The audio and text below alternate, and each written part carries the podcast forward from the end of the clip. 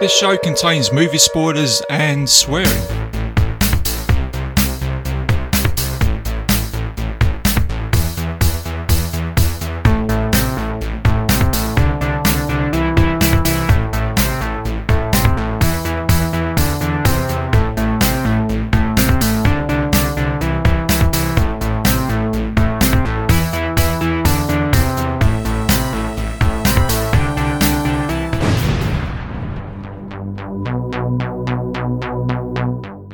Hello and welcome back to another episode of Bite Size Cinema. I'm your host RJ McCready, and for this episode, I'm going to be taking you guys back to a year in 1978 to look at Ralph Bakski's animated adventure fantasy movie, The Lord of the Rings.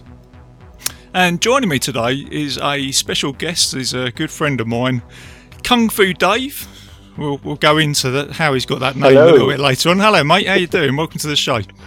Thank you very much me today. Yeah, thanks for inviting me. So, No problem at all, mate. It's, Um, um, it's a pleasure to have you here, mate. Um, so before we go into the, um, you know, talking about Lord of the Rings, because there's a whole lot we're going to talk about there with that. Just um, thought, just talk about yourself, mate. Um, I know you've, you've, you know, you've been involved in a band and all that sort of stuff. Do you want to tell us a little bit about that? yeah, I mean, so I was well when I was a bit younger now. Um, I was in a band when I was at college. Um, little bit of a metal band, really. You know, I'm into all that kind of metal music and old school sort of 1980s metal. Really, it's that's the thing I like. I mean, a lot of the new stuff as well is, is pretty cool. But um, yeah, I mean, Iron Maiden, Judas Priest, all that stuff like that. Wow. Um, I mean, I don't really, really play a lot anymore. I used to play the guitar in a band, um, Yeah. but I mean, it's, I suppose work and you know life gets in the way. When you were a bit younger, when I was what 17, 18, it was like you know we didn't really have a lot of time on our hands, so we we used to play, play down the local pubs and you know um, It sounds great, man. Do you know what I mean? shows things like that. It was it was good. I mean, it was a really good. It was really fun. I mean, if I could, you know, if I could um, have continued in a band and and you know made it big, then you know I probably wouldn't be doing what I'm doing. But um, just like you are, Jay, you know, you should, making films, Oh, mate, I know. Yeah, this is it. Making. starring in the thing. Oh, mate. I mean, you are from the thing, aren't you? Well, this is it, mate. Yeah, in my outpost, in my shed, um, secluded to my shed in 2020, mate, or 2021 now, making movie props, mate. Do you know what I mean? And doing doing podcasts. They are yeah. amazing. Aren't they? Yes, I've um, Credit for that. I'm having a whole ton of fun with that, mate. To be honest with you, at the moment, it's just sort of uh, ignited my um, imagination a little bit. So, and the problem is, I, I make one thing, and then I just sort of think, oh yeah, I can make that, and then I can make this, and it just sort of goes from there. So. Uh, it's a bit like podcasting. I, I think about doing a film, and then I just think, oh yeah, maybe I'll do this movie. So, uh, yeah, similar sort of thing. I mean, so. I'm, amazed how quick how quick you kind of um, make them. Like I don't know, because you sent me some photos, didn't you, of, of, of Gordon, Flash Gordon's uh, sword the other day. yeah, I know. Yeah. Three days before you, you made uh, the, Hell, the Hellboy gun. Like, like, Yeah. yeah. Hang on a second. I know. I, I surprised myself. You know, it's like uh, I was gonna say if I did a YouTube uh, channel or something like that, it'd be called like RJ McCready's one day movie build. You know, see what we can build in one day. Is it, do you actually build them in the day, or is it? Are you working on a few projects at a different time? um, I never really have any sort of time scale. I just sort of go in there and build it, and then see where I get to. And if I've got enough time in the day, it, uh, if I get to the end of the day and I've finished it, I generally leave it at that. You know, I'll just I just sort of make it up as I go along generally. So uh, yeah, one day, one day it's going to be the DeLorean coming out of my shed.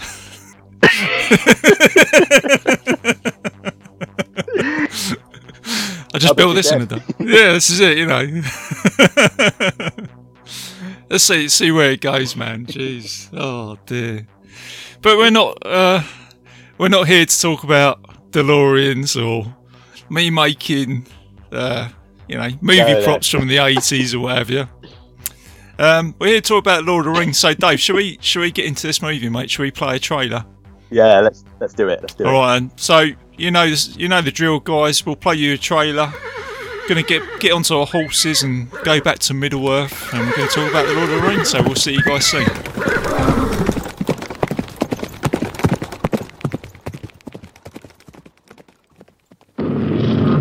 beyond the farthest reaches of the imagination and deep within the human heart. Here, in a time when the world was young, in what is known as the Third Age of Middle Earth, a tale is told of deeds and beings, a tale of a day when a great shadow will fall across the earth, and ancient sorcerers will lock in mortal combat with the phantoms of the night. Then will the raging war of the rings draw the blood of heroes, and the final destiny of all mankind will be written. Then will mortal men with dwarf lords and elven princes come to stand together in a single noble army and thunder against all the hosts of darkness at the very gates of doom.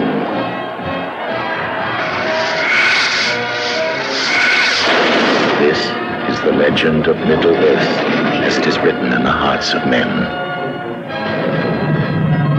Is a world more real than any other, a haunting, forbidden world where innocence can overcome evil and a single dream is more powerful than a thousand realities. This is the magnificent gift that J.R.R. Tolkien left to the human heart and that fantasy films now brings to the screen the vision beyond imagination. The Rings.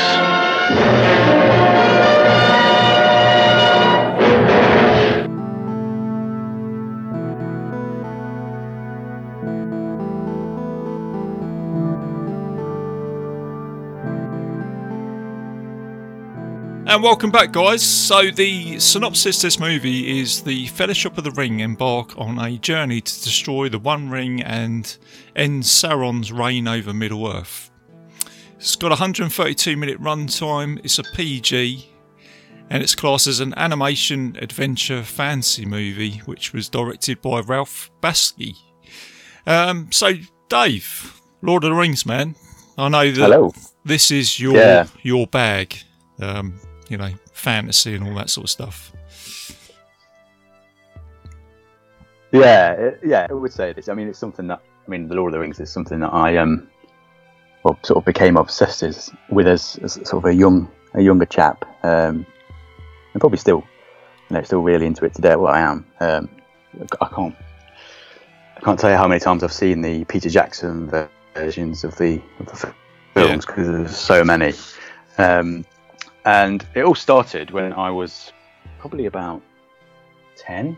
Yeah. Um, and I, I stopped reading The Hobbit. We started reading that at school um, when I was in, well, we were in primary school. We started reading. I think it was a, a, um, you know, when you when you sort of have to read a book at school and you know you start learning and stuff like that. And we- started reading The Hobbit as a class. I was just sort of blown away by Tolkien and Yeah. um, you know, this sort of world he'd created, um, just from The Hobbit, really. And then, and then I sort of delved a bit deeper and started reading The Lord of the Rings. And, and probably at that age, you know, it's quite a hard book to read. Um, Yeah.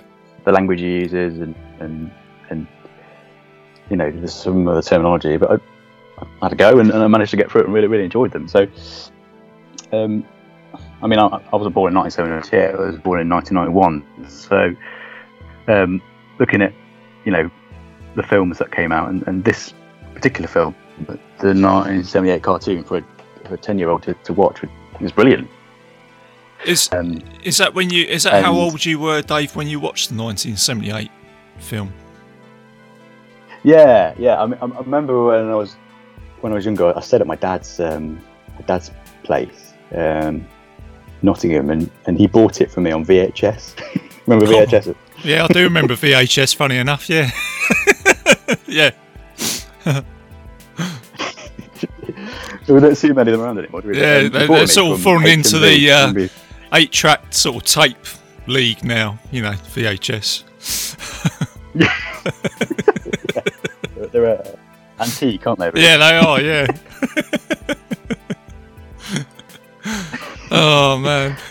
But yeah, so I, I watched it one night at his, and it's just, you know, the, from reading the book and watching the that that, that film, particularly because obviously this is before the Peter Jackson out.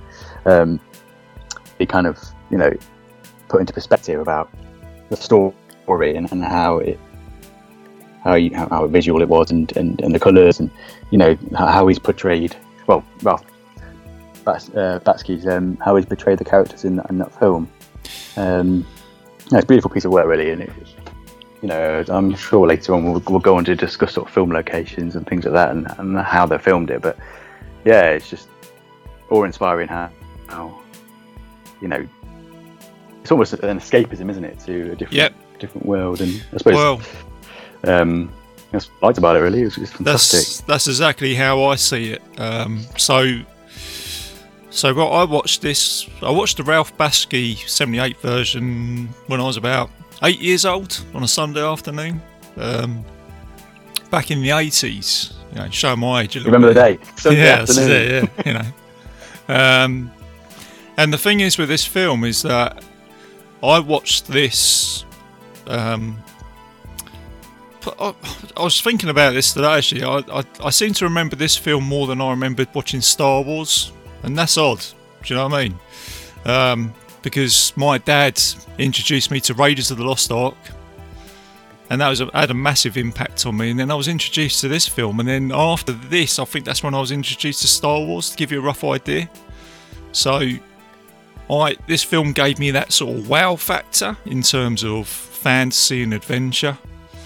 Um, and it stayed it stayed with me, and I've got a big love for this movie because it's just it takes me back to that age. I think films can take you back to a time um, when you remember seeing it for the first time, and it scared the hell out of me as well. You know, you know, with the Yeah, yeah. um, yeah, I mean, yeah, it was. It's quite a dark film, really, isn't it? For a Yeah. watch, but it, it, it jumps between sort of and then what I like about this film is it jumps between um a, a, I don't want to say kids cartoon because it's not because it's adult animation. But what I mean is when you, you you've got the hobbits or you've got Frodo and Merry and Pippin um and Samwise Gamgee you know what I mean? You've got that period where they're all having fun and they're talking about eating and the Shire. And then it jumps very quickly to then a ring wraith turning up, which carries this real menace. And um, I love the fact that they used a little bit of animation and real sort of the, the rotoscope stuff, you know. Um, and the music as well, do you know what I mean? And it's just, you know, it's I just think it really captures that sort of um, sense of fear and oh shit, you know, you know, impending doom's going to happen, Yeah, all that sort yeah, of stuff. Do you know what I absolutely. mean?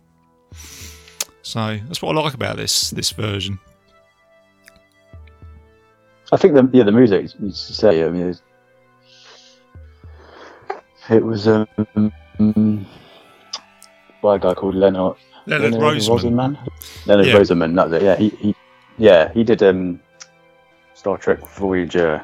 yeah, did he just? Yeah. final. He didn't just do Star Trek Voyage Home, mate. He pretty much took all the scores from this film and put it into that movie.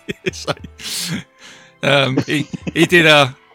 I don't know how familiar you are with James Horner, but he did a James Horner on us, you know, where he used some of the scores to other movies and used it again. But, you know, love his work. It's no criticism, love it, but yeah, he did a James Horner on us.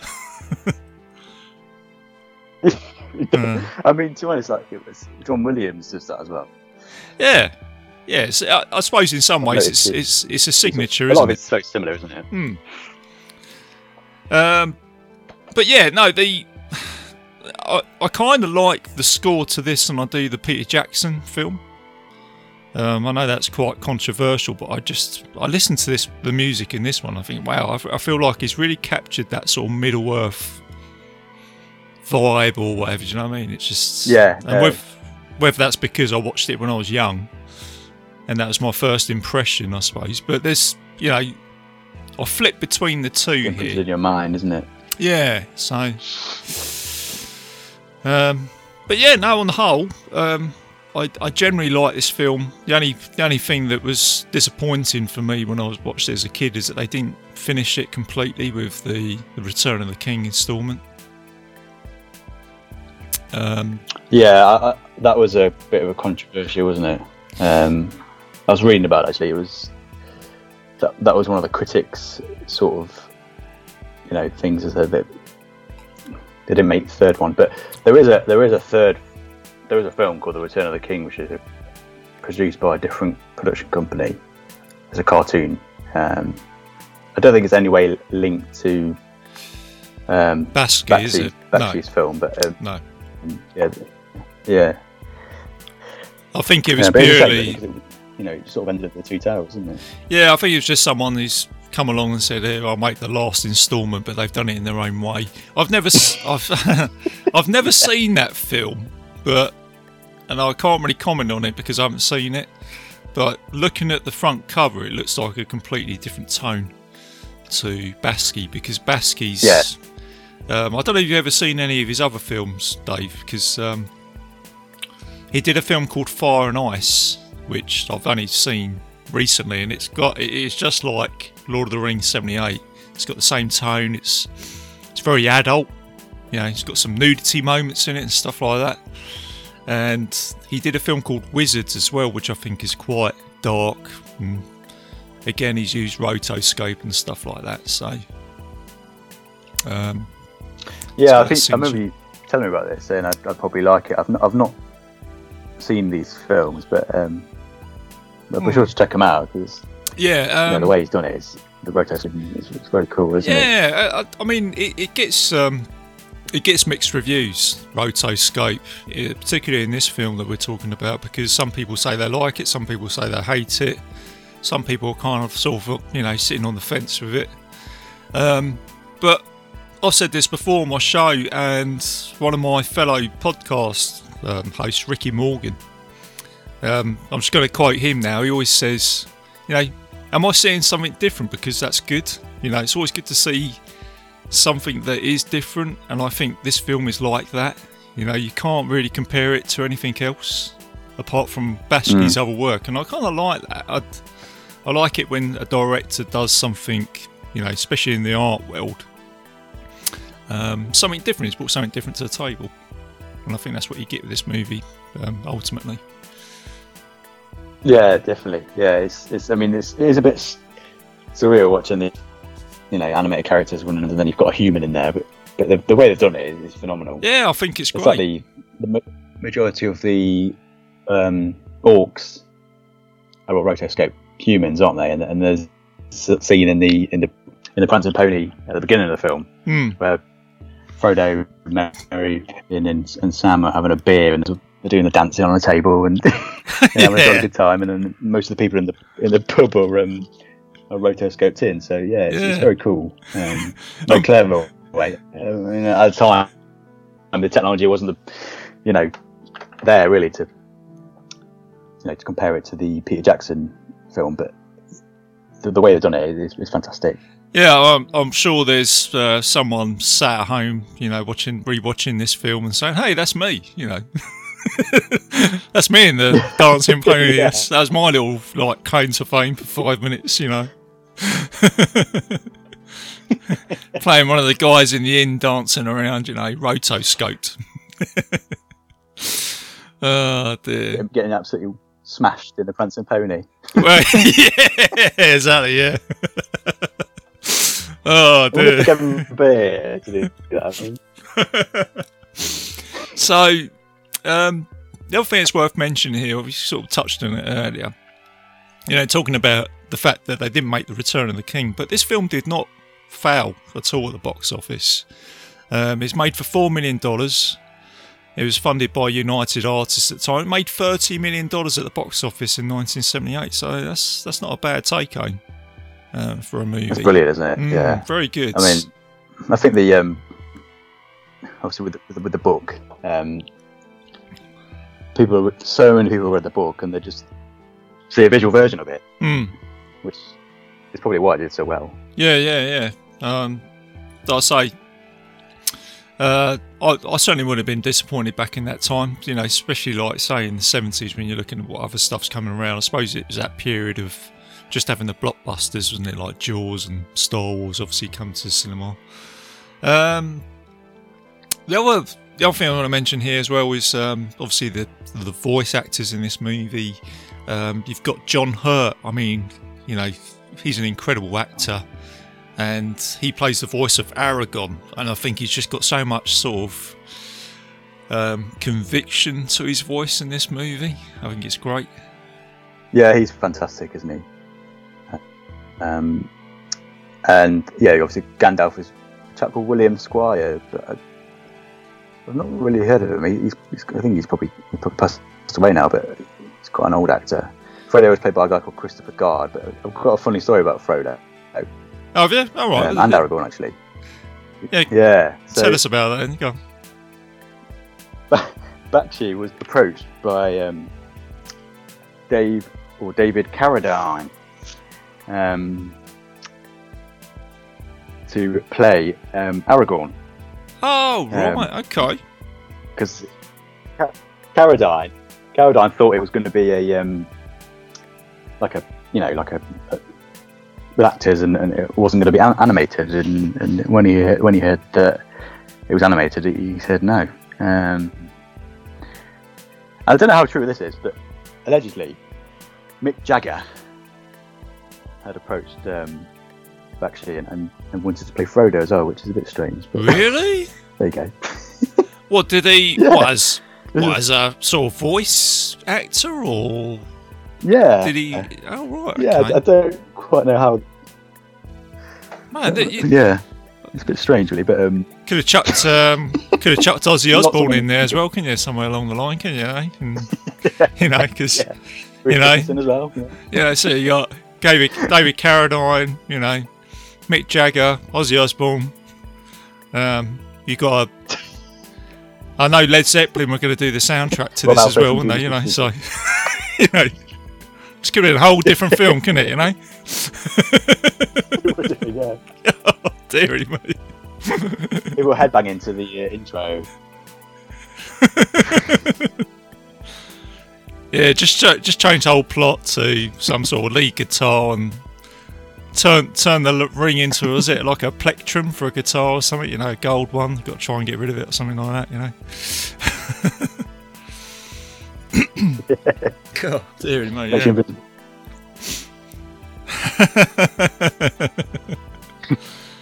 oh man, yeah, it's, that that'd be a different movie, wouldn't it? oh dearie me. So, yeah, moving on from uh, yeah, Mick Jagger and Ozzy Osbourne. Um, Digressing a bit. Oh my goodness me! Yeah, so I did find out as well. Um, it was talking about like film locations, and I never knew this until the other day. Actually, was um, the castle, so Helm's Deep at the end. Um, there's actually a location in Spain Yeah. called Belmont Castle, and uh, yeah, I checked it out online. It looks just obviously, it looks like some looks like Helm's Deep. You know, like I looked at it, I thought, oh my god, that just looks like Middle Earth type territory. It's amazing. Yeah, I mean, you mentioned it to me as well. I did have a little look at it. It looks like somewhere I'd like to visit. Yeah, me too. Yeah, it's uh, you know, obviously when we get out of these uh, restrictions, I may have to go and have a look at that. So uh, Yeah. give myself uh, give myself a ladder and try and climb the walls. Get your sword as well. Get you take your Flash Gordon sword with you and start pretending to be one one of the Uruk-hai. yeah, this is it. Yeah, turn up like an orc. yeah, I'm sure the yeah, I'm sure the Spanish authorities will love that. People get arrested. Oh man. Oh yeah. Oh jeez. Right. So there's um. So there's a building block for the movie. That's how it came about. Obviously, um, like I say, Ralph Baskey take, taking the helm. Um, you've also got just before we get into the actual review of the movie. There's a there's a guy called Mike Ploog who did all, all the illustrations for this as well. He's worth a mention. Um, He's a Yeah, definitely. storyboard illustrator. Famously did um, the artwork for The Thing from 1982, which is you know a little plug-in from me. Uh, he also worked on The Dark Crystal and Michael Jackson's Moonwalker. So um, yeah, just thought I'd give him a shout out as well, Mike Ploog, um, for all the illustrations and Yeah, stuff like that. amazing, amazing work really by. I mean, and and talking about sort of you know the visuals of the film, I, th- I think I've noticed a lot of uh, similarities between the the Peter Jackson film. Yep. And um, I've got the special edition versions of that on, on, on um, DVD, and in the uh, sort of special special features bit, he just mentioned that he did take a lot of a lot of inspiration from Yeah, um, Bakshi's film. So yeah, I mean it, they are pretty pretty similar. Um, and I suppose Peter Jackson's got Bakshi to be thankful for that, for how well it did, and you know, and um, yeah, it's, the similarities are uncanny essentially. Um, yeah, I noticed apart that. not, not being a cartoon, obviously. oh no, yeah, this is it. Yeah. Um, oh, absolutely. Um, I noticed that when I was obviously rewatching the movie, um, especially the bit when the ring wraith. I know it's obviously all in the book, but the ring, when the ring wraith turns up and um, you know Frodo, and Merry, and Pippin, and Sam they go under the tree, didn't they, to hide. Um, when I watched the Fellowship of the Ring back in, I think it was it 2001. I thought, oh, you know, this looks very much like the 78 version, the sequence, so it's all set. Um, even the bit, yeah, yeah. um, just going back at the beginning of the movie when they're in the Shire and they got the um, um, Bilbo Baggins' birthday, and one of the hobbits is sat on Yeah. the table with his feet. He just sort of twiggles his toes with his pipe, and I just thought, oh, that's a just looks like a sequence from the Basque movie. Do you know what I mean? I thought that's that like a little Easter egg, like a little tie over. Um, so yeah, I, I think Peter Jackson. oh yeah, when he's Yeah, you know, when he sort of. all- says he's something bad. all the yeah, he's like proud feet, isn't he? Yeah. oh, fuck off, Bilbo. so, we we're not giving too many spoilers away. oh, no, it's fine. film. Dave always say, sorry if I'm spoiling a 40 year old movie. You haven't seen it now. I apologise.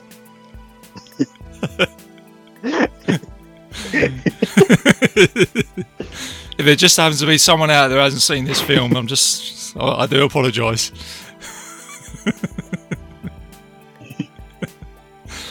Lord of the it's been Rings? for a long time, so I don't know what you're talking about. oh dear. Um, I suppose the other thing that's worth mentioning as well is films like uh, Willow, you know, which is another fa- you know favourite of mine.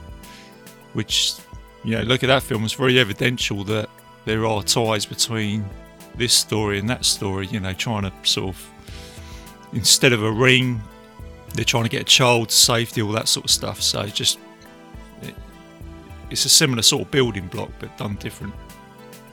yeah, no, absolutely, and, and in from films as well. If you look at like all the books and a lot of um, video games are heavily based on this kind of world. Um, And Warhammer, Yeah, uh, Warhammer. Yeah, um, yeah, you know they've got the whole fantasy element to it, um, and um, a lot of that, like elves, dwarves, you know, um, kings, queens, knights, all that stuff. It's all derived from sort of J.R. Tolkien's mind, really, isn't it? And and absolutely. the first sort of visual interpretation of that was um, this this film. Um, You know, which a lot of these it's all it's all blown up into this massive world. I mean, I've got a whole tattoo. Oh yeah, fantasy Lord of the Rings on my arm, which you've seen, haven't you, uh, Jay? yeah. You're uh, yeah, you're pretty well winked up there, Dave. You know, Yeah, just- you, you, you, you like a sort of you like a sort of Lord of the Rings version of that dude out of Prison Break, you know. So It's like a sort of mid, got a Middle Earth map all over your body.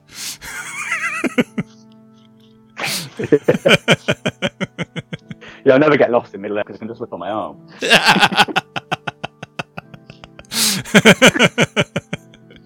Oh, that's great stuff, man. Yeah.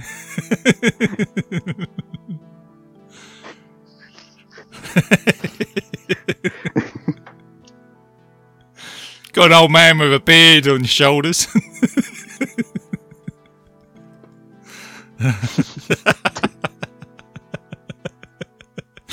I'm sorry, dude. I shouldn't joke. oh dear. But no, yeah, it's um, and the other thing that's there's lots of things you can put out with this film as well, which I like. Um, so some stories you've got other stories, um, and particularly like the old Sinbad films and Jason the Argonauts, where and even going back to the old time, you know, one of the early stories being Beowulf, and you know, going back to early Anglo Saxons. Um, what's interesting, the difference between this story and those stories, say like Jason the Argonauts. So Jason has to go to a land to try and get the Golden Fleece to go and um, sort out the tyranny in his own land and all this sort of stuff. So he has to go and get something. And Sinbad does a similar sort of thing, you know, has to go somewhere to try and go and Hmm. get an object or even in the Indiana Jones, you know, to go for the Lost Ark or stuff like that. But in this film, they've already got the object. So they've got the ring. So that could be the thing that ultimately in the story you go out and get. But in this case, our heroes have already got it. They just want to get rid of it. Because this power, which you could use, is evil and we've now got to get rid of it. So I kind of like that sort of scope on this story. It's about them trying to get rid of it instead of going out for it. So it's kind of like a role reversal, which is very clever, I think. Yeah, I mean, yeah, it's, it's pretty much the opposite of most films, Hmm. adventure films kind of thing, isn't it? They stop something bad and they need to get rid of it, whereas normally it's they need to go and get something good, don't they? Yeah, yeah. Um, you could you could easily Or something. You could easily throw it on its foot this film, couldn't you, and have it where they've got to go and get this ring to try and defeat the, the evil and all that stuff. So I kind of kind of like that little spin on it. So um, there's lots of little things that you can pull out of this movie when you look at it. Quite. So shall we have a look at this film then, mate? Not that we haven't already. We pulled a lot of isn't it? stuff out. Shall I do a little do a bite size review or? Maybe double the bite size, or wherever we go, we'll see where we end up. Yeah. oh dear. It might be a lunchtime one, I don't know. Right. So the so the film starts off with yeah. The film starts off with that amazing score, as we mentioned, by Leonard Rosenman. It's a real really sort of throws you into it. And it gives you like a prologue of the the ring and you find out that um, men, dwarves, elves, they've all been given this um, diff- different rings of power. But then ultimately, you, you, you introduce the Saruman. He's made made one ring to to rule them all. He, he wants to harvest all the power for himself. Um, so it sort of skims over stuff, and then you're introduced to the fact that he's lost the ring. It falls into the hands of Bilbo Baggins, sort of touching on the Hobbit quest. Um, and then it passes on to Gollum, and then it sort of goes forward into the into the Shire. So I kind of like that. I kind of like that sort of prologue. It just gives you a little bit of a building block. And um, the other thing to mention is the pace of this movie. It does sort of cut a lot of stuff out, but it does move at a nice pace. So it jumps ahead 17 years, and we're, we're introduced to the the Shire. So I think that's quite a good intro, isn't it, Dave? I think you know a little bit of a sort of prologue introducing you to the, just gives you that building block of this movie. Yeah, definitely. I, I think goes through the history of it all, and um, old man comes along on his horse and cart, doesn't he? A guy called Gandalf, Yeah, that's Um, it. Yeah, with his bit of um, and bit of old pipe weed, you know, bit of old Toby or wherever it is.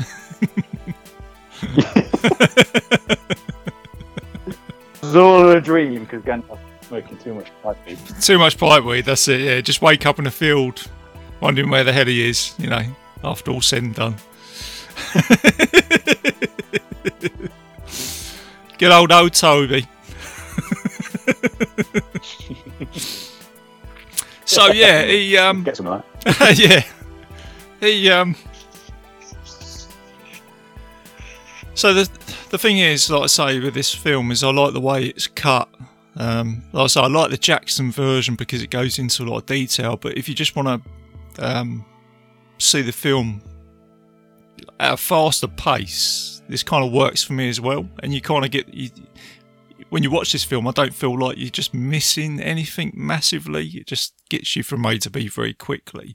So it cuts a lot of stuff out because it goes straight into the birthday of Bilbo Baggins, doesn't it? And you know, you introduced to him, and it's where we said earlier. You see all the the community of the Shire, and then he puts on the ring, doesn't he? And then he disappears, and, and then that's when you.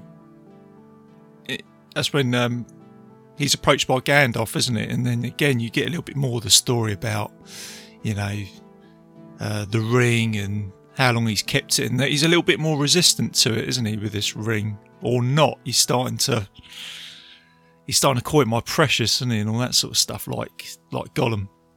Yeah, yeah, he's, you know, I think for it, it um, shows that this thing object is bad um, from the very beginning of the film, and then you know, when Bilbo's got it, him and Gandalf are in the in the bag end, and, and they're having an argument about it, aren't they? Um, Yeah, and he starts calling him my precious, and we've heard that before from Gollum, and you know, you can see the sort of corruption starting to take place, and that's when probably some interventions needed from from the wizard, um, um, Bilbo himself to have the strength to um, sort of leave and leave the ring behind to, to Frodo. Yeah. Who's like the? He's like a new. He's like a new vessel, isn't he? So they know that the hobbits can. Um, I think everybody will eventually get turned by the ring, but the, the hobbits tend to have a resistance to it, don't they? So it gives it to um, Frodo. So you got a new new character in. It's quite a good scene, isn't it? Where um, Gandalf's, you know, introducing him to the ring, and he throws it onto the fire, doesn't he? And this is where you realise as well from the audience that you just can't burn it. Ordinarily, a ring would just melt on that fire, wouldn't it? It's quite a soft metal. But Mm. no, not this one. It's got, it's hard and it's not even not even warm, is it? he says. Same shame to ruin it. No, it's, it's, it's cold. Yeah. shame to ruin a good ring, Gandalf. so. oh. So, uh, so then we, so like I say, we, we know the ring's evil. He's got to get rid of it. He needs to take it to Mordor, um, and uh, Frodo says, you know, yeah, I'll take it to Mordor, and then you could. Gandalf's got like a little bit of a poker face here, but he's kind of just. It's almost like he knows there's a prophecy as well.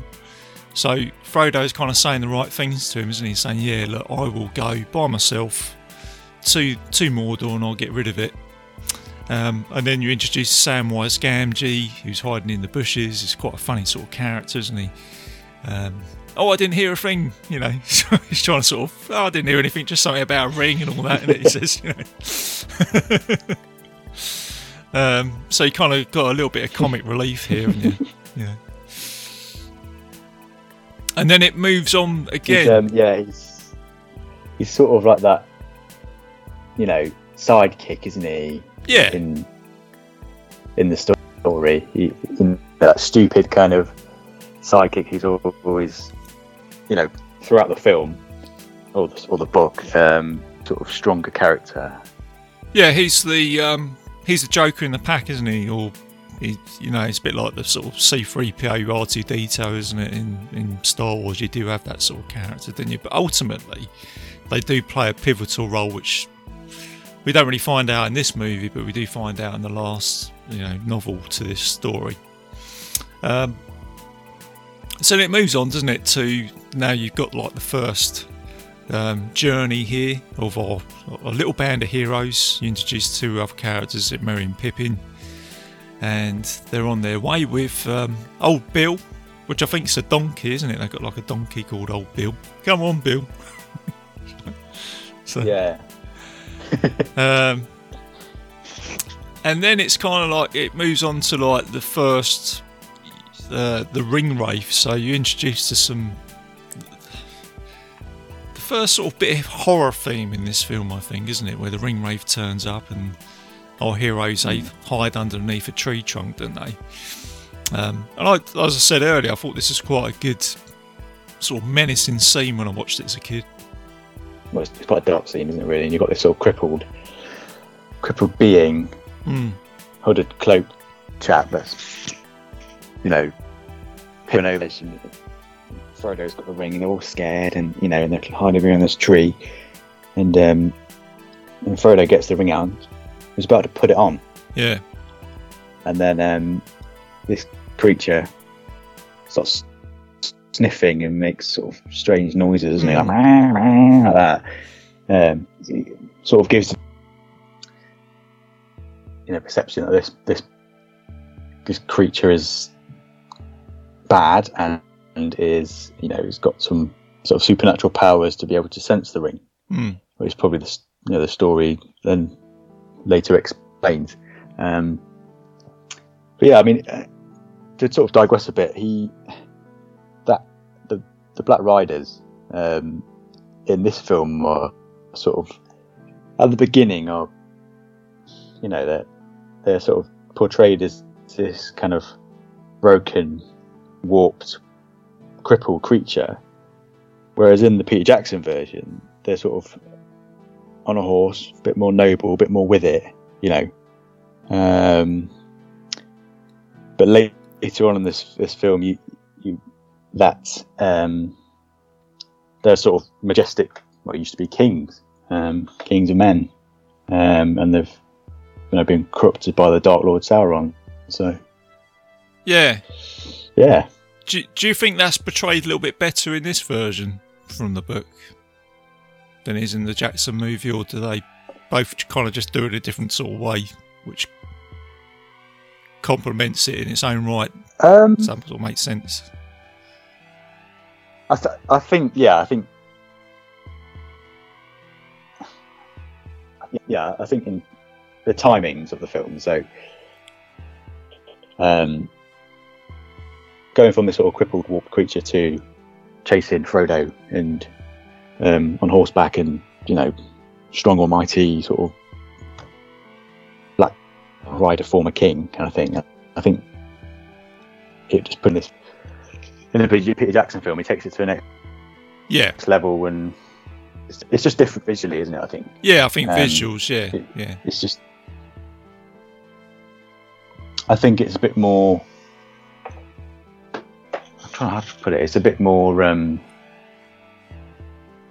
grown up, the Peter Jackson versions, whereas this one sort of marketed towards children. Try and get a bit, bit more, you know, yeah. The, No, kid, no, the kid can understand that this is a, an evil being, so it's got to be a bit more ah, kind of. yeah, no, no.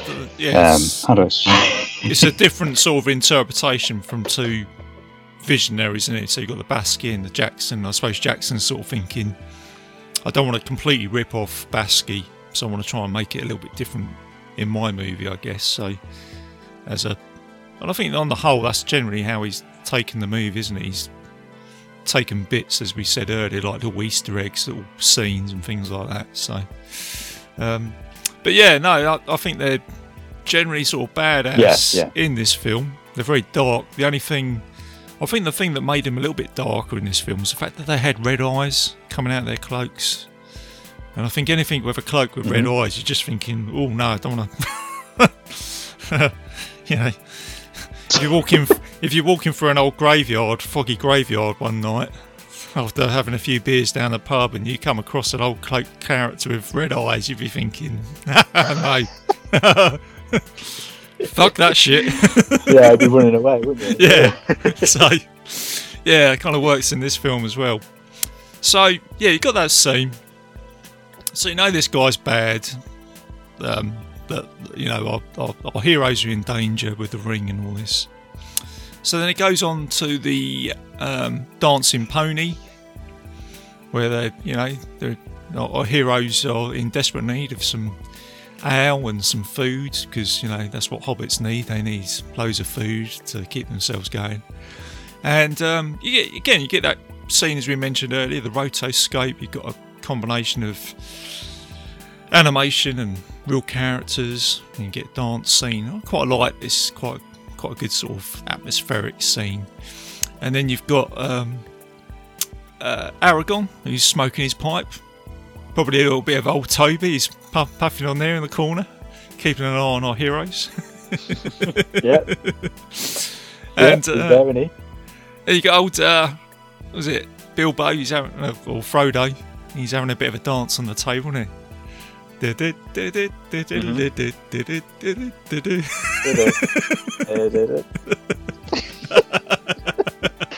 It really used to make me laugh that bit. Really, it was quite funny, wasn't it? Yeah. Um, Where he's singing about the. I think he's singing about the pub in Hobbiton, isn't he? The Green Dragon. yeah, that's It it. was a merry old. Yeah. That's it. And then does he? Um, I'm trying to think now. Does he do it? Does he fall over and then does does he disappear with the ring, or he, the ring falls out from underneath his shirt or something like that, doesn't it? So people can see what it is. Or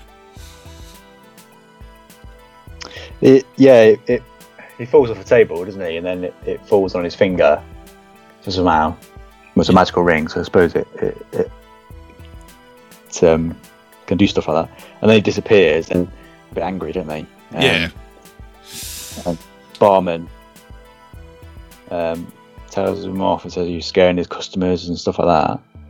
And then Aragorn, um, or Strider as he's known then, I think the scene next to it is when they're in a um, they're in one of the, the bedrooms um, and Aragorn's with them and he sort of introduces himself as Hmm. Strider and then um, but he this is funny because in this film he he says he's Strider and, then and they have a bit of a to do and you know Frodo, Sam, and Merry Pippin are, are like we can't trust this man and uh, but he introduces him then he sort of pulls out a sword which is broken Hmm. and then he sort of introduces himself as Aragorn um, you know the heir to the throne of Gondor which is you know the, the sort of the king that the, the the men the race of men have been looking for and he, he's the heir to it which you, find out at the end of the book. Yeah, that he becomes the king and um, whereas in the Peter Jackson version they just he doesn't do that. He doesn't have he doesn't have the broken sword on him. He has his own sword um because the broken sword is a bit about around around the broken sword is that in the sort of battle between men and elves right at the beginning of of the Lord of the Rings when the in the beginning of the third age they're trying to take down Isildur cuts the ring off Sauron's finger yeah, um, and Sauron breaks the sword. In this film, Bakshi's film, he he has the sword on him, whereas in the Jackson film, the sword is at Rivendell, where the elves are, and that's some slight differences there. But Bakshi's uh, film is close, more closely related to the book than Jackson's film is, I'd say. I was going to from- from say it's it's because I I haven't actually read the book, um, so I'm thinking that does does Aragorn actually have the sort of Yes, it's, it's the you, well, you it's the shards of Narsil, isn't it? yeah? I think you need to read the book, RJ. Have I have I just made you fall off your seat? I can't believe you've not read it, RJ. problem is problem is Dave. I just I'm not a reading type of guy. That's the problem. I'm I'm a, You're not. No, you're, I'm a- you're well. You're more you're a film type of man, aren't you? I'm, a, I watch with my eyes. I could I could read it to you one night. oh god. Tuck you in and read it to you. oh, dear, there once was a hobbit. Yeah. Oh, yeah. The story starts. Yeah. Oh, if I'm ever having problems trying to go to sleep, Dave, I'll give you a call. put you on speaker, mate. Get get Lord of the Rings out, mate. I'll, get- I'll get you on, get you on, get you on Skype and read it over Skype for you, RJ. oh dear. Yeah, no, but I did always think that. I thought that the the sword, broken sword, was possibly in the book from the start.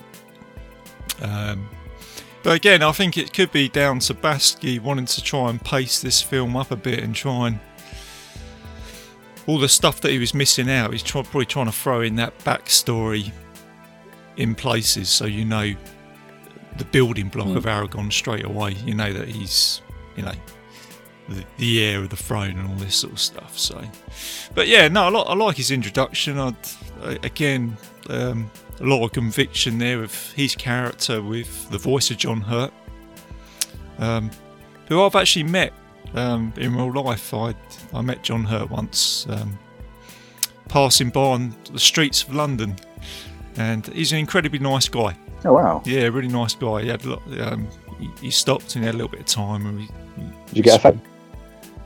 um, funny enough, it was in a time when it wasn't really sort of social media or anything like that. Um, it was just, yeah, it was kind of before like sort of phones and stuff like that. I just sort of bumped into him, so didn't didn't get a selfie. Oh wow! Amazing. I didn't have a. I didn't have an old. You Uh, didn't have, you didn't have your Kodak Well, disposable camera.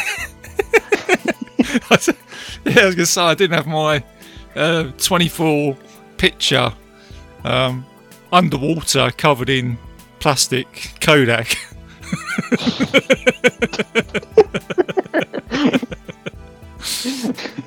I mean, I think knowing my luck if I did though, Dave, uh, it'd probably be that. I don't remember those old Kodaks. It'd probably be the last film, the 24 one, where I do a selfie, and it'd be that one where it's just sort of cutting off. So you just see me and just sort of cuts out John Hurt. John Hurt's like that yellow bit on the photo. Cut his head oh. off. Man, what a segue. Lord of the Rings and a Kodak. okay. oh dear. So yeah, moving on from that. So, like I say again, you you got the got our heroes introduced to Aragorn, and they got a scene here where the Dark Riders turn up, don't they? It's quite scary because they turn they turn up in the bedroom, don't they? They just sort of appear. Um, screen goes red with like a sort of mist or a fog, isn't it? It's a very sort of intense scene. You think um, the hobbits are in bed and then they pull out their swords, but no, they're not, are they? They're they're in a cellar, and you've got um, Aragorn keeping an eye on them. So that's kind of like a your first part of knowing that this guy's going to be looking out for him. He's like the dad, isn't he? Almost. Yeah, that's what he becomes like. Vulnerable beings. Yeah, he becomes like the um, father figure, doesn't he? Looking after some children, because that's kind of what they're like, aren't they? Hobbits, you know, like tiny, small, small children. Um, so then it goes from Hmm. that to um, him taking them into the wild, um, which is yeah, it's another great scene. It's very sort of tense because they know that they're being followed by the Black Riders, and by this time this is worth a mention as well. The Black Riders have changed from cloaked, crippled characters into orcs after finding out that you know the hobbits have kind of deceived them in some sort of way, isn't it? They they've transformed. Cloaks are off, and now you get the reveal of the orcs. What you mean the the riders turn to orcs? Yeah, or, or is it they, they they they take their cloaks off, don't they? So you can sort of see their faces now, don't they? Is that right? Yeah. Um, I don't. Um, yeah, they, they they remove their cloaks, and that's what they look like underneath. But they're they're not. It looks like I can I know what you mean. Um, RJ, they they look very similar to the orcs in this film. Um, Is that where I've they're got? not. They don't turn into orcs. They, yeah, they uh, they're just. That's just the way they look because they're sort of like old. Well, they're corrupted kings of men. Yeah, They're all wearing crowns and they're all wearing like helmets and stuff. They look very similar to the. Uh, yeah, they look very similar to the orcs. I mean, someone that's not read the book, I mean, I can understand why the confusion there because you, you look at them and they look so similar to the um, the orcs in this film that yeah, anyone would make you know make make think that they look, they're all the same thing, but yeah, they're, just that's just what they look like. Oh right, I've always got you know what I mean? confused with that because I just thought because where they're like green and they look like the orcs when they attack El- Helm's Deep, I just thought are they have they just turned into something else here, or is that just yeah? So it's probably just the way the animations worked out, isn't it? Where they're like green and um, but all right, uh, yeah. Thanks for clearing that one up for me. That's all right, no, because yeah, I think you're talking about the scene where they're are they on Weathertop and then Yeah, when Frodo puts the ring on. that's it. And then, but when Frodo puts the ring on, he enters into their kind of sort of. It's like a celestial world almost. It's like Hmm. a. How do I, It's like a. Yeah, it's like a wraith. It's called the Wraith World, where he will. I mean, Peter Jackson really kind of. Um, you know, he did a fantastic job of switching between the sort of world we live in and the world that. If you put the the Ring of Power on, it sort of it's the same world. You just have a different perspective of, and you can see different things, and you can see, you know, the ring wraiths look very different to how they look in um, in Middle Earth without without the ring on. So Oh yeah, yeah, he sees right. these kind of kings of men that you know trying to attack them, Yeah, um, and that's when he gets stabbed, doesn't he? He gets he gets stabbed by the Witch King.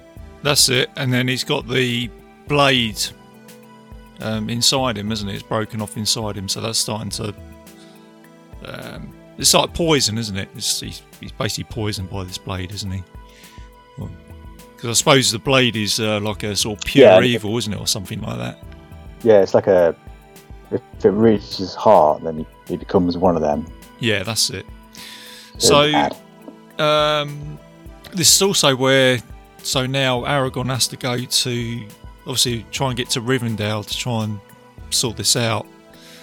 Um, and you're also introduced to is it Legolas here now? He turns up, doesn't he, on his horse? yeah, Um, yeah. So that's but he's that Anthony Daniels, isn't it? I never knew that until I did the research, but yeah, now I know it. It's yeah, it's pretty cool. So it's a little sort of Star Wars in there, isn't it? You know I mean? C3PO. Yeah, C3PO's uh, sort of kick-ass, um, you know, elf archer in this movie. You know, it's pretty cool. Again, you know, I, I like yeah, the yeah. I like the voice work in this. You know, I think it's it's pretty cool. Um, so yeah, you've got Legolas, and then you've got before that, actually you get to Rivendell, you get this sort of climatic uh, scene now, isn't it, where um, Frodo tries to get away from the ring wraiths, um, and I think it's a pretty cool scene. You know, sort of again the screen changes to like a red. There's like a sort of impending doom. Um, he's you know get a great sort of like uh, chase scene here now on horses and then Frodo goes across this river doesn't he which is very it's like a dried out river but then obviously the the white horses come round and take out the ring wraiths I thought that was a great scene just the way that they portrayed that the white Phenomenal, horses yeah. taking them out It's like the uh, the river turns into these horses, doesn't it? yeah Knocks them all out, doesn't he? Knocks all the ring. That's which I believe is is that the work It's of the very cool. elves is that the work of the elves are they sort of helping out with that from somewhere Yeah, it's like El- the magic, isn't it? Hmm. It's uh, Elrond's magic that he, uses because it's just before they get, it's just before they get into Rivendell. So I suppose that's their land, isn't it? So they've got sort of magical, magical powers over it. send out the, the, the horses It's on very there. cool. So yeah, it's pretty cool. So yeah, so you're introduced to Rivendell. Uh, you meet Lord Elrond, and um, Frodo's been cured. He's woken up, and it's almost like everybody's getting a little bit of respite here, aren't they? Do you know what I mean? They're just having a little bit of downtime. They're in a safe place, and you're now introduced to uh, predominantly the Fellowship of the Ring. So you, you introduce some more characters. Um, Gimli and Boromir. Um, I, again, I, I think um, I suppose whether it's because it's my first interpretation of Boromir. I think he's quite good in this. You know, he's, he looks like a sort of like a Saxon warrior, which I know. Yeah, he does, doesn't he? Yeah, he's got his horns on his helmet, and he. Um, yeah, another thing to mention about this film, you know, the costumes they're wearing, well, the outfits, Hmm. the animated outfits, they're very, very with the times of the seventies, isn't it? And the hairstyles and, and um, if you look, sort of like, if you watch a lot of films that, What, like feature films that were out at that time. what do you mean that um, Bor- Boromir's got a big bushy beard? yeah. Yeah, Well, Aragorn sort of got this sort of haircut, hasn't he? And it it is it, it's right because you think about the time this came out in like say the late seventies, and um, I think it think it was quite fashionable to have a beard like that.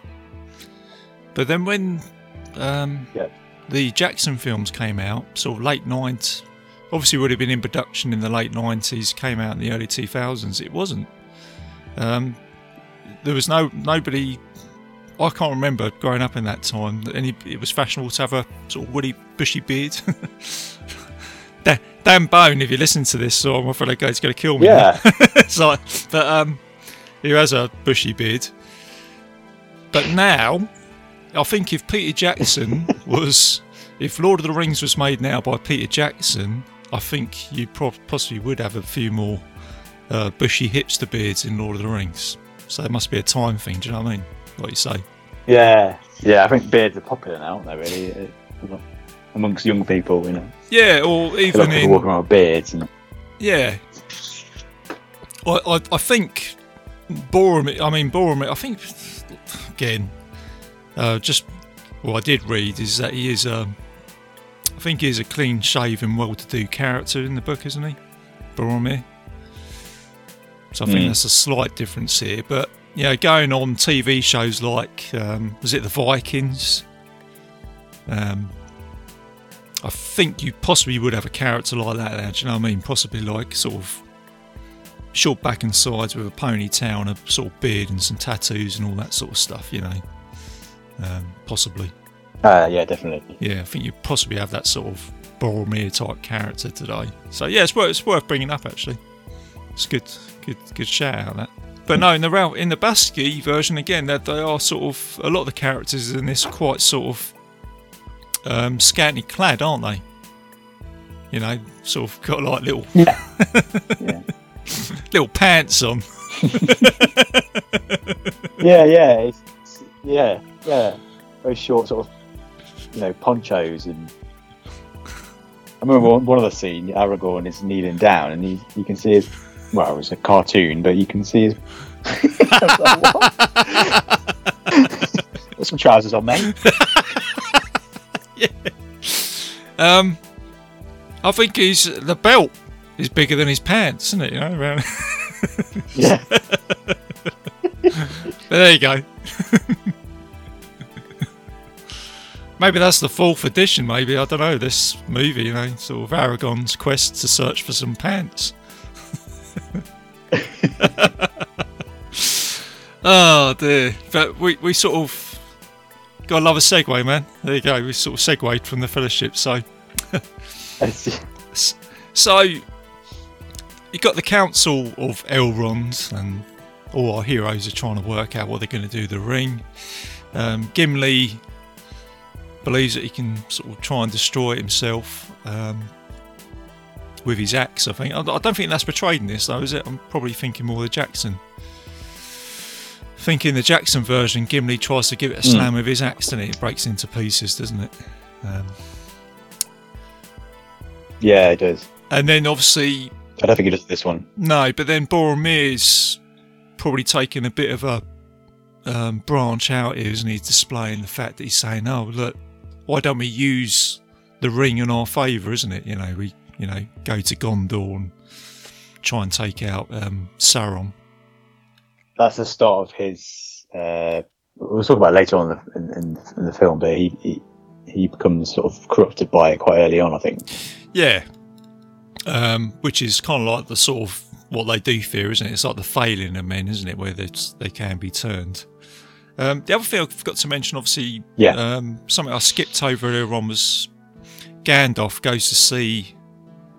That's where I get confused because it's Sauron and then you've got Saruman, haven't you?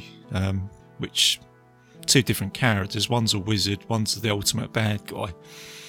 And I did notice in this film that they changed his name to Aruman, and I think that was just to sort of stop confusion. But obviously, Gandalf goes to see him, doesn't I his friend? this as well. Yeah, calls him Aruman, which is slightly different. Um, yeah, goes to see him and wants some advice, isn't Yeah, he? And then um, he sort of traps him at the top of the tower. Yeah. Um, and he's like, Aruman, Aruman. Hmm. And then he says, Saruman.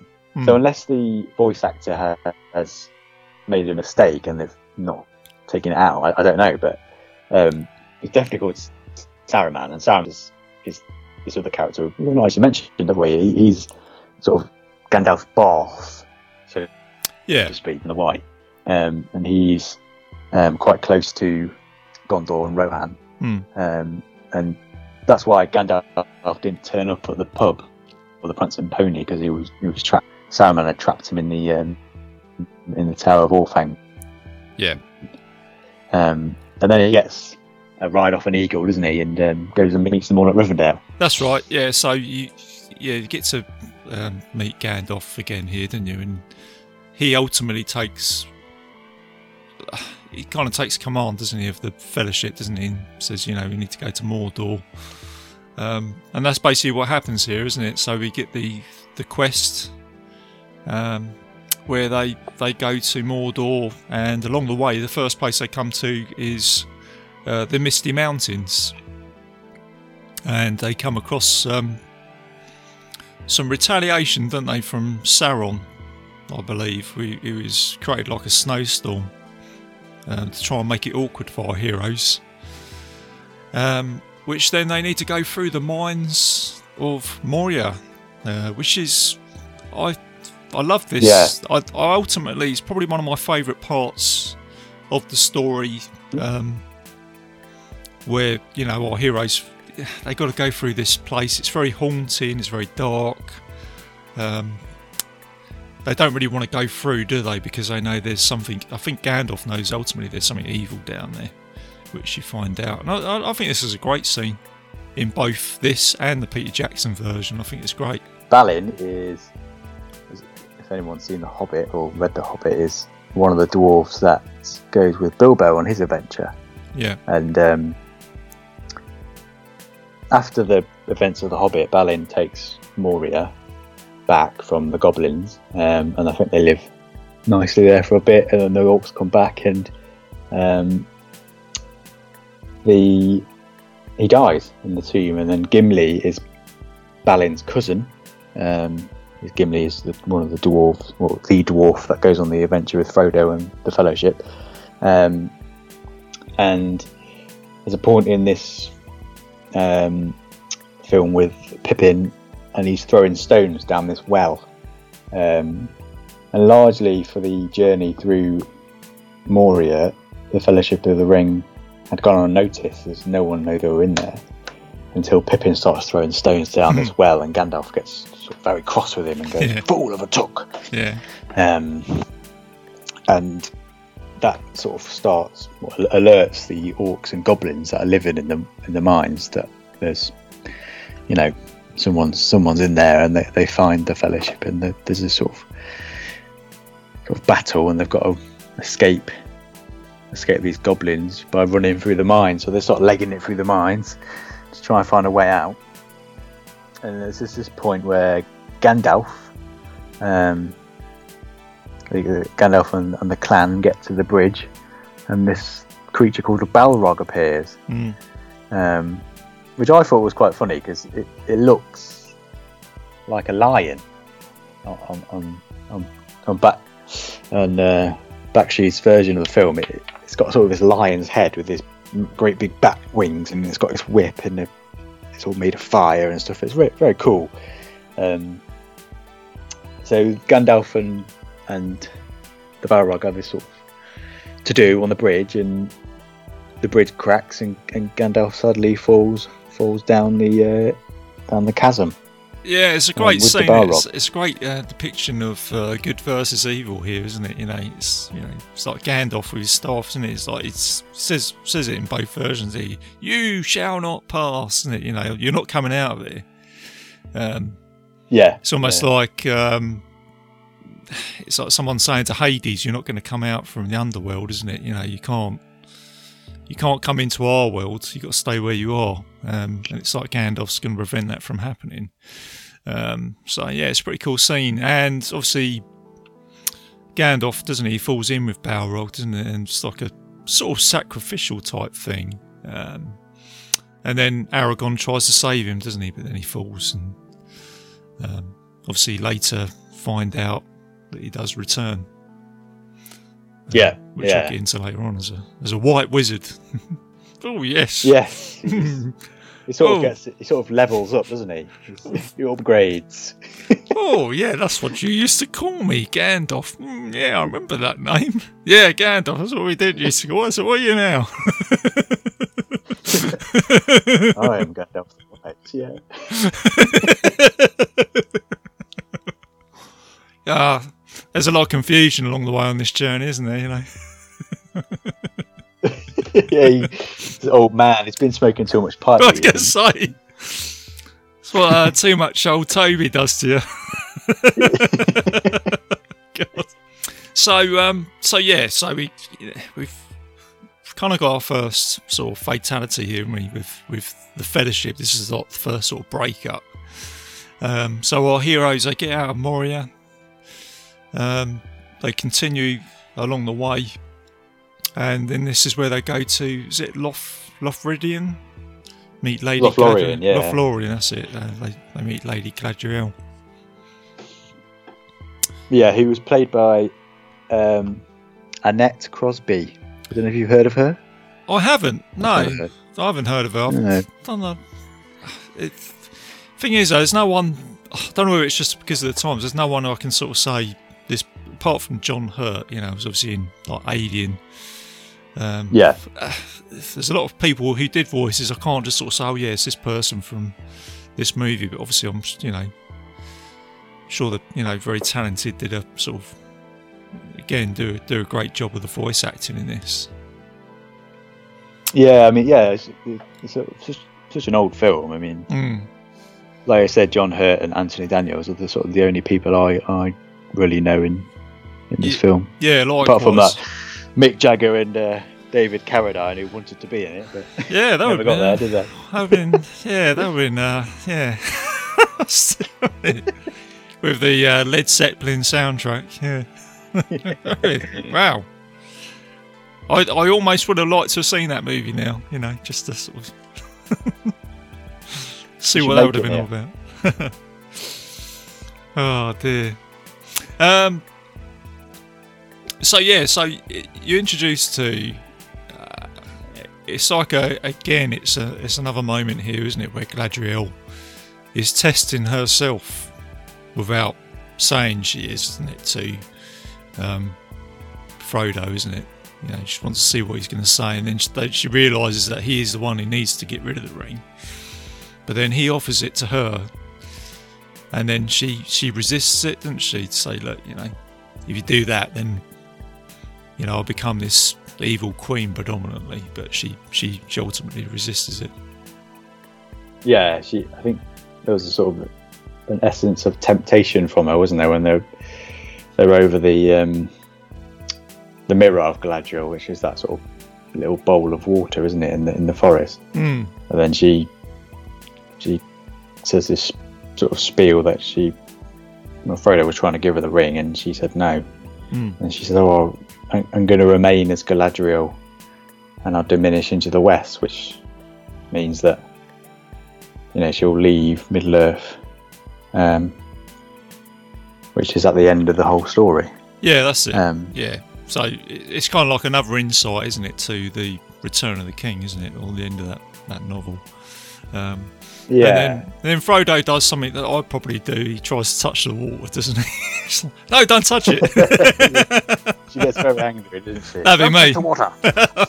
I'll be putting my hands in it to splash over my face or something. You know?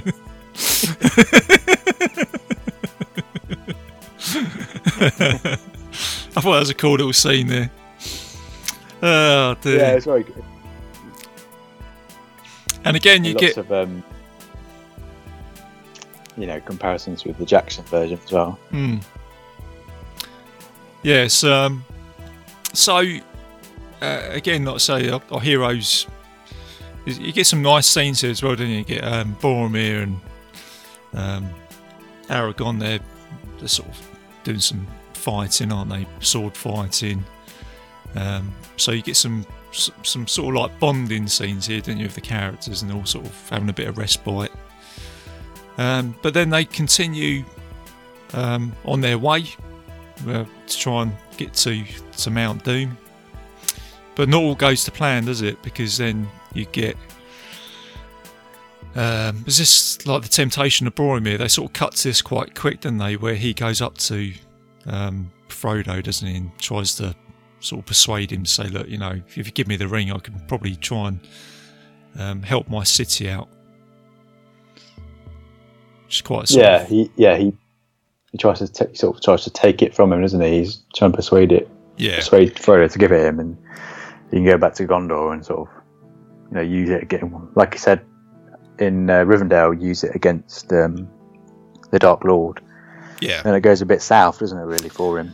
Yeah, from here onwards, isn't it? Because then you get the the orc attack, um, and then you get uh, Boromir tries to save Merry and Pippin, doesn't he? And then straight away he gets the arrows go into his chest, which is again watching this from a you know young age back in the day. I thought it was quite a sort of effective scene here. I was quite sort of taken back by this because you think you know one of our main characters getting killed here, um, even though Boromir's persuaded by the ring. He's not a bad person, is he? He just it's it's quite sad, isn't it? Where he's, he gets gets killed. Um, Merry and Pippin get taken by the orcs, and then Boromir's basically said, "Look, you know, I try to save him. I try to take the ring. He, he, it's like a sort of last will and testament, isn't it? He said, "Look, I, I did wrong. I tried to get the ring from Frodo, doesn't he?" Um, so yeah, it's quite a sort of effective scene, I think, in this movie. Yeah, yeah. He obviously realizes his error of his ways, doesn't he, Hmm. before his death, and um, you know, probably good for a young person watching that to um, Yeah, you know, bit of a bit of an influence, really, isn't it? I mean, you know, not not to die by being shot by a load of orcs, but um, yeah, you know, kind of get that. realize that you know you could do wrong, and then realize that you've done wrong, and you know, Yeah. learn from it. But Again, I, and I kind of like that in a film where if you, like I say, it's a good point. It's quite a good thing for a young audience to be able to take that away. Um, to, Yeah. To realise that um, it's not good to try and take something for yourself, and if you have, be honest about it and just say about it. So yeah, it's all it's it's deep, but it's it's a good part of the movie. So I like that. Um. So yeah, you've got Merry and Pippin. They're taken away by the orcs, but then you're introduced here again. It's and this film does cut very quickly, doesn't it? Um, you're then introduced to the Riders of Rohan, um, which again they're badass, aren't they? They they look in this film like, as I mentioned earlier, like Anglo-Saxon warriors, going back to the yeah, sort of fourth century of Great Britain, you know, with that's how I imagine they looked, you know, with their sort of oval helmets and on their horses with their staffs and their swords, and uh, it's pretty good. it's very cool. Yeah, they're very sort of slaying everything in their path, kind of thing, aren't they? It's like, Yeah, um, yeah, they're they're, they're pretty cool, aren't they? Riders of Rohan. And then, yeah, because this is the point where the Fellowship breaks, isn't it? Because Frodo and Sam go off and do their own thing. yeah, So they they leave. Aragorn, Legolas, and Gimli are off on their own thing. Boromir's, you know, died Hmm. unfortunately. Um, so it becomes sort of Aragorn, Legolas, and Gimli's little mission to go and find Merry and Pippin, who have been taken Mm. um, By the taken by the orcs. orcs, Yeah. and um, Frodo and Sam are off on their own adventure. So the story this is quite clever, really. The story splits into two, two, doesn't it? Yeah, that's right. And I particularly like the scene when um, Aragorn sort of sees Hobbit feet, doesn't he? Imprints. Gimli goes one better, doesn't he? And he says, "They're they're Merry's feet." Definitely Merry's Yeah, feet. yeah. That's that's Pippin's feet, and that's Merry's feet. All right, okay. How, how, many, how much time has Gimli been looking at their feet? yeah, I was gonna say. Yeah. a weird fetish. Well, you know, it's probably a long journey through the misty mountains. He's been looking at the imprints in the snow, I suppose, you know. Got to keep yourself entertained somehow, I guess. Definitely, yeah. But yeah, that was cool. But yeah, like I say, you get the, I say, our characters have gone on separate roads now. Um, you're introduced to, uh, is it Fang, Fangorn Forest and uh, Treebeard for for a brief spell. Um, who has worked out that he's not on either side, but he just doesn't like orcs um, who are destroying the forest. Um, Merry and Pippin go, would be, that's alright.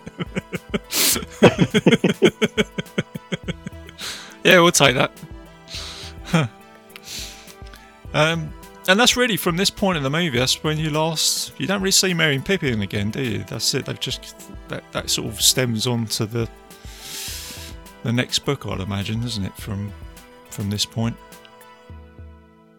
Yeah, I mean, yeah, especially with this film, you, if they were to make, obviously, if, if they made a third film, then they'd probably come back, wouldn't they? But Yeah. like in Jackson's version of the films, you um, you know, the this you've got three different stories. I mean, it's the Two Towers is heavily based now on Aragorn, Legolas, and Gimli, and snippets of Frodo and Sam.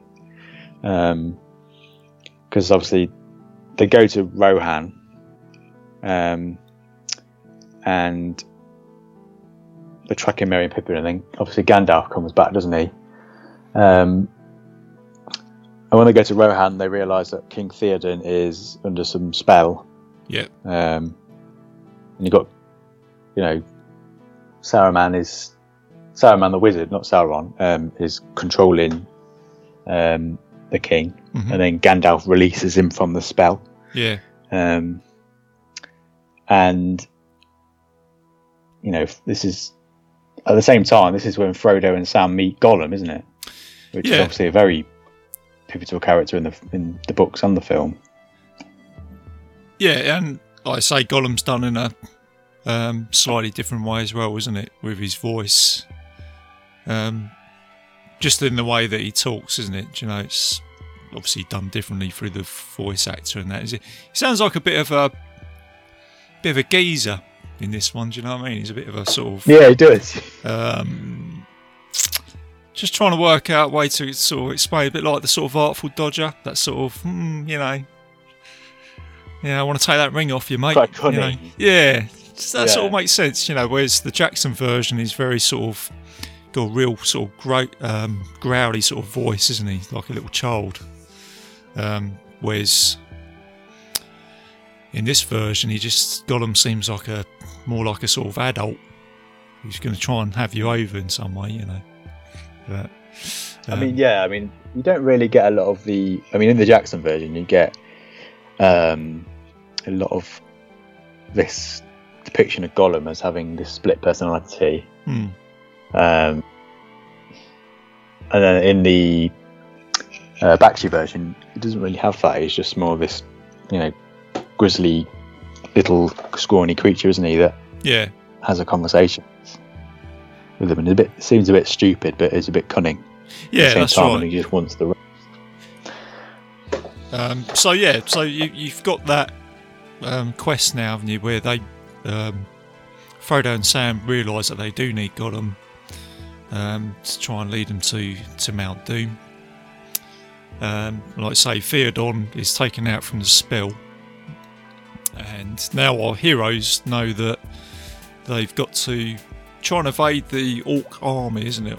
Um, Mm-hmm. and the best way they're going to do that is at Helm's Deep. which is coming up to the sort of climatic final of this movie, isn't it? And I will be honest with you, it's probably one of my favourite parts of the movie. This battle, I, I really do feel Yeah, like it's it. brilliant. I mean, um, I, I've heard some mixed reviews, especially doing the review for this movie, of people saying they they like it or they don't like it. Um, but for me, I'm, I'm going to put that card on the table. I absolutely love this battle because it's got um, it's got that sort of impending doom. I think the orcs are badass. I love the way they're sort of silhouetted and they come along and uh, the, the sky goes red and they're chanting some sort of. Mhm. I think they're chanting some sort of old English. I think Bakshi was saying he was, he was putting out um, old texts from you know words of the past or something like that, chucking little bits in there. I think that's quite clever. Oh, Um, well, I didn't know that. That's quite cool. yeah, he, he tried to sort of form a sort of language from uh, old sort of text from the past or something like that to try and sort of make it sound different in a way. But um, yeah, so this this climatic final, I think it's great. You know, it's it's uh, it really does make you feel like, say, from the audience point of view, that, that our heroes are in some sort of absolute danger now, you know, from these orcs, and ultimately Mm. the orcs are going to win. Um, Yeah, definitely. Yeah, it's because there's so many of them, and they're you know they're using you know sort of farmers and whatever they can sort of plunder together. At, yeah, all, all hands on the deck, isn't it? Yeah. But Gimli's all right, uh, he? eventually they win it. Gimli comes Yeah. out and says, "Oh, no, I like this place. Yeah, the walls feel right. You know, I like this He's right particular. home, isn't he? Yeah, this sto- this stone feels good. I love the way he, he's actually quite a he's quite a good character. Actually, you know, Gimli. He's brilliant. He's he's got all the He's got- lines. yeah, he's fantastic. Um, so yeah, so the orcs turn up, don't they? You have this big battle. You got baronet. you got arrows flying over. Um, Mhm. They ultimately penetrate the fortress. Um, our heroes retreat to the caves, and this is where you get King Theoden come out and say that sort of, "I'm not going to be um, put into like a badger's pen, am I? You know, just." You know, ride with me, Aragorn, and we'll just, you know, he's almost saying that maybe one day the best thing that can happen to us is that people will tell our tale down the pub, pretty much, isn't it? You know, Yeah. maybe a hobbit might just sort of like jump on a table and start singing, you know, at Helm's Deep, dee, dee, dee, dee. something like that. I don't know. um, so yeah, uh, Theoden, Aragorn, the army they go out and then the horses. It's sort of like one one last stand against the orcs. Um, they get surrounded, and then that's when you get old Gandalf can turn up, don't you? You know, and he's horse Yeah. with um, some aids. there, isn't it? The Riders of Rohan. The Riders of Rohan, they come in, don't they? Um, you get that great score by uh, Leonard Rosenman, don't you? And if- I just think it's a really good climatic sort of final, even though um, you don't see the other part of the book. But I guess, you know, from a seven or eight year old when I watched this the first time, it really did just sort of fire up my imagination to yeah, absolutely. sort of think, oh right, you know what what's going to happen next. But I guess from when I watched this, what happened next all all happened in my head. So Mm. it kind of worked in one way. Yeah, it's, it's a real. I mean, the whole sort of film is a real brilliant piece of work, and um, it's a comforting film. I think Yeah, now for me it is anyway. For when I was younger, it was very exciting, but yeah, I think I, I could watch it. ha- I happily watch it when I've got a hangover because it's just like you know, in those days you just can't be asked to do anything. It's just a it's easy, easy watch, really, isn't it? With you know what's going to happen, and it, Yeah. you know it's, it's just a very cool escapism, really. Well, the funny thing, funny thing is though, Dave, is when I spoke to you about this film, and when I first spoke to you about it, and I know you're into all your fantasy and stuff, you came out and said something I never expected you to say. You said, "Yeah, this sort of film I don't mind sitting in my underpants to watch Yeah. with a beer and some Pringles It or is, something." yeah. You know? Okay. It's a, yeah, it's a duvet day film, isn't it? Really? Well, for me anyway. Right. I'm feeling pretty shit today. I think I might stick Lord of the Rings on. yeah. that made me feel better. Get myself a pizza and a beer, you know. Yeah. This Rings 1978 on. 78 Lord of the Rings, mate. Yeah. That'll sort me out. Oh dear. So there you go, mate. That is the that's the movie. That's the review. So, um, is Yeah. there is there anything more you'd like to talk about this movie? Is there anything you feel like we might have missed out on, or anything else you want to? Uh, I don't think so. No, I think I think we've covered quite a lot, really, haven't we? I mean, we've had a few hiccups with the uh, the internet connection, haven't we? But Oh, don't worry about that. know. That happens all the time, mate. That's uh, the uh, power of editing, mate. That's I'll, I'll sort all that out. Ah. mate, so. excited to see your work, RJ. Well, yeah, my ninja editing. work. I must admit though, the sound it sounds better now than it did at the beginning. Um, I don't know. Yeah, it does, doesn't it? Yeah, your your voice sounds better. I'm not. It, it's. Do you know what I mean? Coming through a lot better. Sounds a lot more clearer. Um, Oh, that's good. so yeah, thanks Dave for coming onto the show today, mate.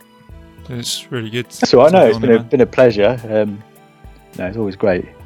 Great to come on stuff like this. I've never ever done anything like this before. So hello everybody that listens. Yeah, Um, nice. Um, uh, it's great to have you on board, mate. And you know, if you want to come back on the show again to cover another movie or something like that, you're more than welcome to come back on board board the show, mate, anytime you Yeah, want. yeah.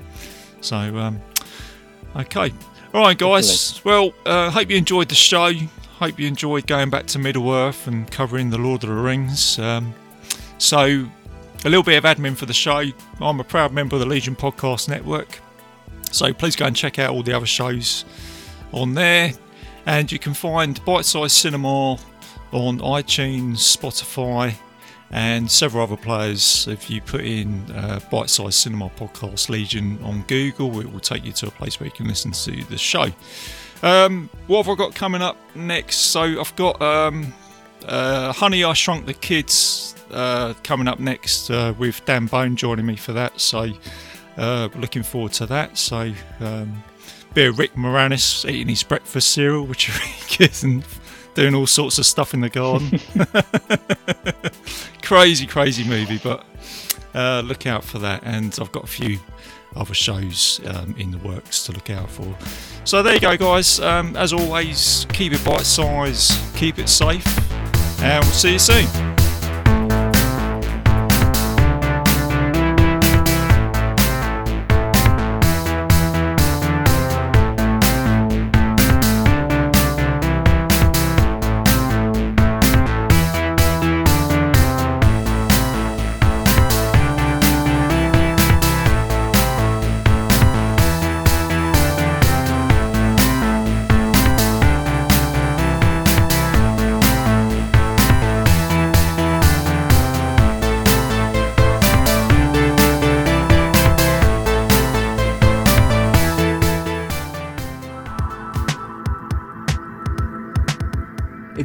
Enjoyed this show, then make sure you check out the other great shows on the Legion Podcast Network, like Cinema Psyops, Cinema Beef, Devour the Podcast, Duncan and Bo Come Correct, Exploding Heads Horror Movie Podcast, Friday the 13th, Get Slayed, The Helming Power Hour, Hello, This is the Doom Show, Hero Hero Go Show, Kill the Cast, Underwater Kaiju from Outer Space, Jerry Hates Action, Legion After Dark, Mental Health, Obsessive Cinema, Discourse, Pick Six Movies, the podcast by The Cemetery, the podcast on Haunted Hill, the Psychosemantic podcast, Rick Radio, House of Wax, Dude Looks Like the 80s, Rabbit and Red Radio, the Shadecast, Short Bus Cinema, Two Drink Minimum Commentaries, the VD Clinic, Who Will Survive Horror Podcast, and Which versus the Doomsday Clock. With such a wide spread of shows, there is guaranteed to be a niche for you to fall in love with.